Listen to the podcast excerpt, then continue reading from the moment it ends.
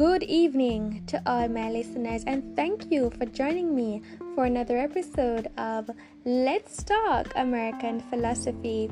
Today, we will be talking about philosophy and its influence on the American identity. Now, you know, that has been pretty much established through the different movements as explained before in the earlier episodes, but now we're going to talk about on we're going to talk about the philosophy the modern activities, you know, of the American society.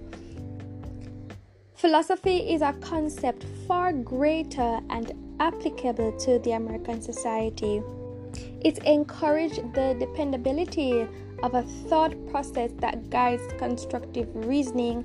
It helps persons to ask the questions you know, and answer questions to questions, you know, and to develop their intellectual and thinking skills, you know, and to learn critically, right?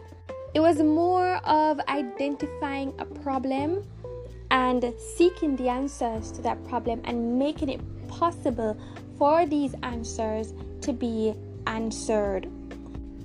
Philosophy made a central contribution to the American society, and it is quite and blatantly obvious in how Americans operate, you know, within their societies.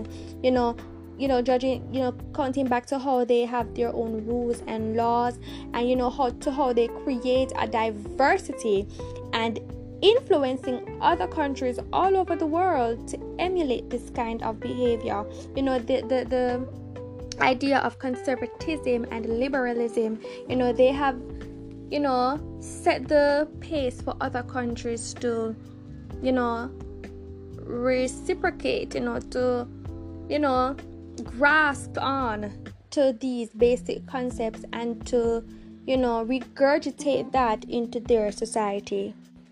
And you know as far as we can tell you know all of these concepts and all of these ideologies, you know, m- prepared and created the framework for what is termed as the American dream. Now, people all over the world all wants to go and live, if not live, but just to be in America, to be a part of the American dream, to seek out this pursuit of happiness and by pursuit of happiness you know this means that you know you're upholding the ideals of freedom you know.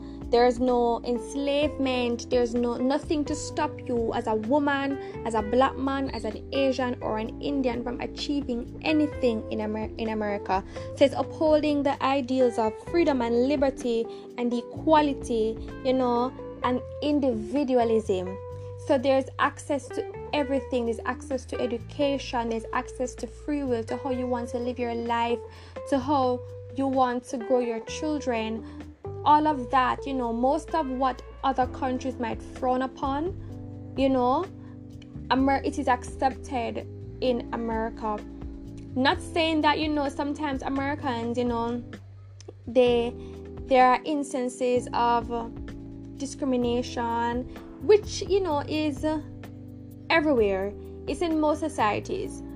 But the whole idea is that you know even though those things exist because humans you know they're humans and they're going to feel and act according to how they want to you know um there's still a way for you to thrive and there's still a way for you to achieve what you want to achieve just by being in america so you know the different values and the different perspective that is upholded in america you know just like you know that you know that is interconnected to the practices and the, the, the, beliefs you know and the identity of the american society is truly attainable to what is you know all of this creates what is uniquely american and the different philosophical approaches dating from Calvinism, the Enlightenment, Transcendentalism, all co facilitated in reshaping and improving the American society, right? And all of these movements, even pragmatism, all of these movements has and continues, had and continues to leave an indelible mark on the whole American society. You know, I must say that it has been a journey with you know the American philosophy course. You know, I enjoyed it, especially that of the Puritans and the Enlightenment. You know, my teacher, she was engaging for the most part well you know the class they weren't so you know interactive you know sometimes i don't know if they're trying to think or they're trying to adjust you know to the whole setting of online class but you know the interactions and the you know communication could have been better you know between class class and teacher my teacher she was very detailed you know and she held me throughout the entire course. There's so many things I learned, so many things. You know, my episodes they were all out of my head. You know, from what I've learned just by listening to my teacher, Kimaja Connell, and uh, I believe that you know when you know everything is back to normal, you know, and we transition from online to face to face with COVID is gone, you know things can be better for this course because it can be applied to all aspects of life and all careers. Careers in law and journalism entrepreneurship and politics you know this can be because the, really law and politics really and journalism was uh, was birthed from philosophy in truth so you know the class you know I, I enjoy the class but it could have been a little bit more engaging but i enjoy the class you know you can use like you know you know more visuals you know more you know audio and video to kind of enhance you know the the the class you know and make the class a lot more you know fun and everything so and that is that you know and you know i really look forward to you know regurgitating all that i've learned you know, to all aspects of my life and future careers. And that is the end of this episode. And, uh, you know, thank you all for joining. Thank you all for listening. It has been a journey. And I hope you learned something from this episode.